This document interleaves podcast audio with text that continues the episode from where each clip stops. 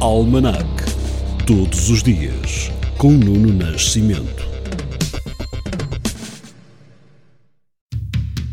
Hoje é dia vinte e três de janeiro, dia da escrita à mão e dia mundial da liberdade. Dia de mil setecentos e setenta e sete em que o Marquês de Pombal mandou incendiar a Trafaria. Dia da morte em mil novecentos e cinco de Rafael Bordalo Pinheiro, pintor, caricaturista, escultor e fundador e diretor de jornais e criador da figura do Zé Povinho.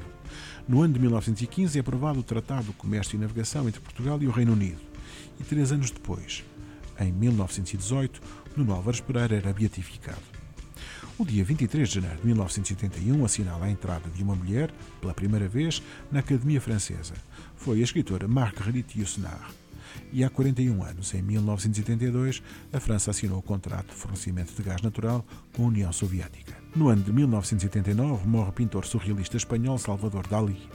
Em mil novecentos e noventa e dois, o navio Lusitânia Expresso parte de Lisboa rumo a Timor-Leste para homenagear as vítimas do massacre do cemitério de Santa Cruz em Dili, a doze de novembro de mil novecentos e noventa e um. Dezenas de jovens de vários países iam a bordo com a missão de depositar uma coroa de flores no cemitério. O navio acabaria por ter de voltar para trás a dez de março, depois de ter sido interceptado pela Marinha de Guerra Indonésia no mar de Timor. Em dois mil e nove, a Kimonda, produtora de chips de memória que empregava doze mil pessoas a nível mundial, decretou falência. Em Portugal, a multinacional alemã respondia na altura pelo maior volume das exportações e empregava perto de mil e duzentos trabalhadores em Vila do Conde. No ano de dois mil e quinze, morre neste dia Miguel Galvão Teles, advogado, antigo presidente da Mesa da Assembleia da República. Já em dois mil e vinte, as autoridades chinesas proíbem entradas e saídas numa segunda cidade, Yungan, a cerca de setenta quilómetros de Wuhan. As duas cidades têm em conjunto mais de dezoito milhões de habitantes.